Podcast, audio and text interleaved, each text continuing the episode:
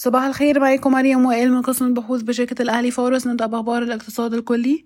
يعد الاستثمار الإماراتي في مصر بقيمة 35 مليار دولار خطوة مهمة، ولكنه غير مرتبط بمناقشات صندوق النقد الدولي مع مصر بحسب ما ذكرته رئيسة صندوق النقد الدولي لمنطقة الشرق الأوسط وآسيا الوسطى.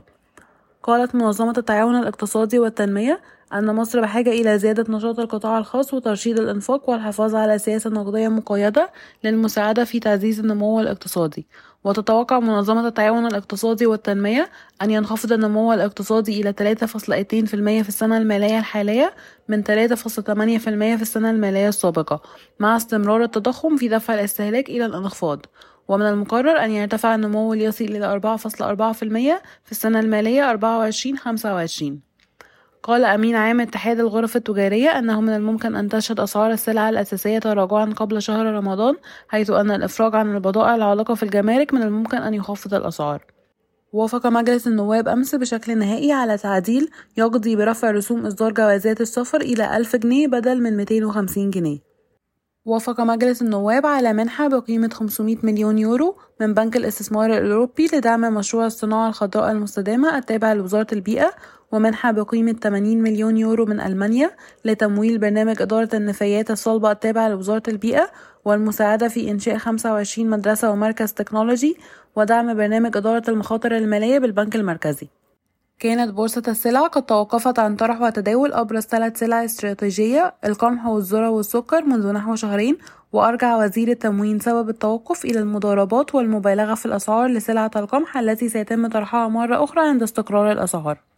ننتقل لأخبار القطاعات والشركات. أصدرت شركة القبضة الكويتية النتائج المالية للربع الرابع من عام 2023. ارتفع صافي الربح بنسبة 25% على أساس سنوي، وارتفع بنسبة 18% على أساس ربع سنوي ليصل إلى 42,600,000 دولار في الربع الرابع من عام 2023. انخفض صافي ربح 2023 بنسبة 30% على أساس سنوي ليصل إلى 179 مليون دولار. يتم تداول سهم القبضة الكويتية حاليا عند مضاعف ربحية العام 2024 5.1 مرة، وEV to EBITDA 2.6 مرة. ذكرت الصحف المحلية أن البنك الأهلي المصري وبنك مصر يستهدفان بيع جزء أو كل حصتهم البالغة 26% في أعمق. سجل البنك المصري لتنمية الصادرات صافي ربح في الربع الرابع من 2023 مليار و100 مليون جنيه، ودي زيادة 227% على أساس سنوي وزيادة 7% على أساس ربع سنوي. صافي الربح في 2023 وصل 3 مليار 375 مليون، ودي زيادة 156% على أساس سنوي. قمنا برفع القيمة العادلة من 32 جنيه للسهم إلى 42 جنيه للسهم، ونحافظ على توصياتنا بزيادة الأوزان. يتم تداول سهم البنك المصري لتنمية الصادرات حاليا عند مضاعف قيمة دفترية العام 2024 1.1 مرة، ومضاعف ربحية 5.5 مرة.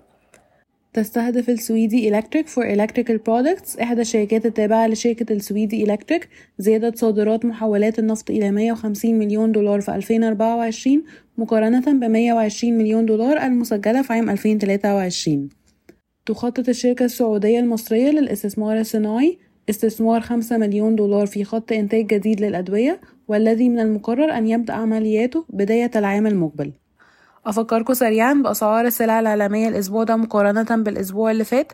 انخفض سعر برميل البنت بنسبة 2.2%، وصل 81 دولار و60 سنت. الفرق ما بين الديزل والهافي فيول أويل انخفض بنسبة 5.5%، وصل 405 دولار للطن.